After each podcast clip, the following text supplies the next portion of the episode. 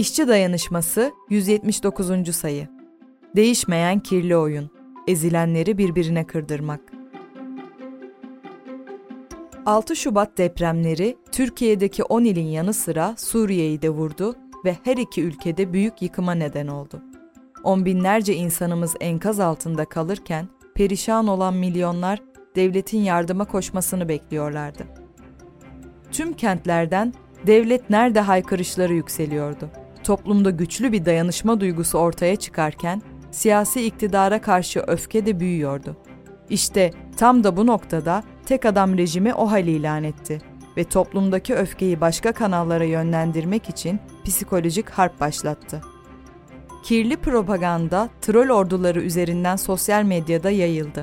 Yağmacı ve Suriyeli kelimeleri birlikte kullanıldı. Yağmacılıkla itham edilen insanlara yapılan işkencenin videoları ortaya çıktı. Hatta kimileri öldürüldü. Bu tablo, yıllardır kışkırtılan göçmen ve Suriye karşıtlığının nasıl körleştirici olabildiğini bir kez daha gözler önüne serdi. Sömürücü egemenler geçmişten bugüne hep aynı taktikleri izledikleri halde başarılı oluyorlar. Çünkü emekçiler, ezilen ve sömürülen kitleler örgütsüzler. Örgütsüz ve gideceği yolu bilmeyen insanlar kolayca yönlendirilirler. Böylece egemenler mağduru mağdura kırdırır, emekçiyi emekçiye düşman ederek iktidarlarını korurlar. Birkaç basit soru soralım. Günlerce yardım bekleyen insanların can havliyle yardım tırlarına koşması ve izdiham yaşanması, marketlere girmesi yağma mıdır? Mevzu bahis görüntülerdeki insanların hepsi Suriyeli midir? Yağma yaptıklarına dair kanıt var mıdır?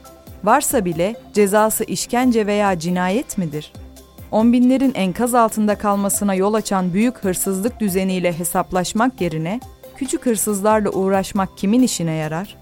Bu iki halk aynı depremle vurulup enkazın altında kalmadı mı? Yağmacılıkla meşrulaştırılmak istenen OHAL, siyasi iktidarın hangi kirli planları için kullanılıyor, kullanılacak? Egemenlerin körleştirme ve öfkeyi dış kanallara akıtma taktiği ne günümüze mahsustur ne de yaşadığımız topraklarla sınırlıdır. Mesela 1923 yılında Japonya'da büyük bir deprem sonrasında da aynı kirli plan devreye sokuldu. 150 bine yakın insan hayatını kaybederken dönemin Japon egemenlerinin buldukları günah keçisi Koreli göçmenlerdi. Korelilerin çeteler oluşturarak yağmaya giriştikleri, sosyalistlerle birlikte yangınlar çıkardıkları ve içme suyunu zehirledikleri yalanları yayıldı. Binlerce insan linç edilerek hayatını kaybetti. Şiddet dalgasından yararlanan siyasi iktidar, felaketin hesabını vermediği gibi halka yardıma koşan sosyalist hareketi tasfiyeye girişti.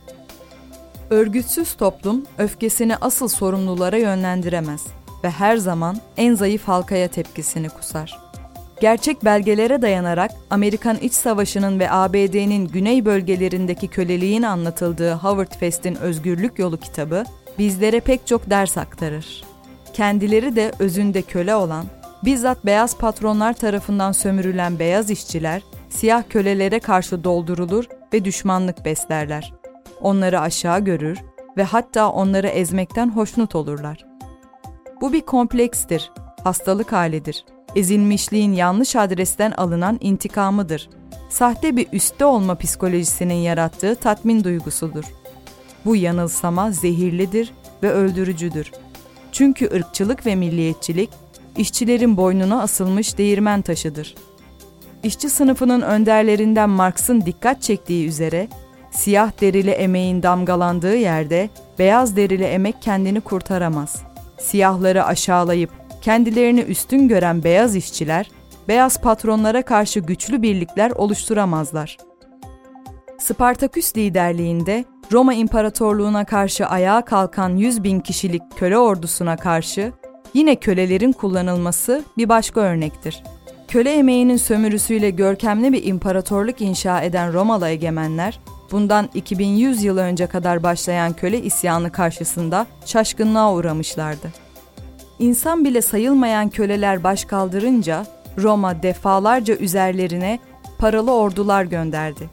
Egemenler isyanı bastıramayınca isyana katılmamış kölelere kılıç verdiler.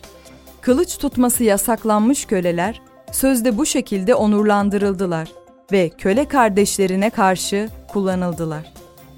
Bu sömürü ve yağma düzeninde öfkelenmek için sayısız haklı sebebimiz var.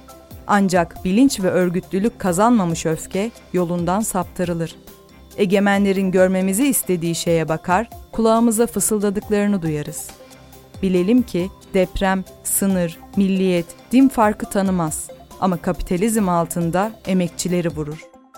Bir felaketten bir başka felaket yaratılmasına, haklı öfkemizin hedefinden saptırılmasına geçit vermemeliyiz. Öfkemizin hedefinde kapitalist düzen ve tek adam rejimi olmalıdır.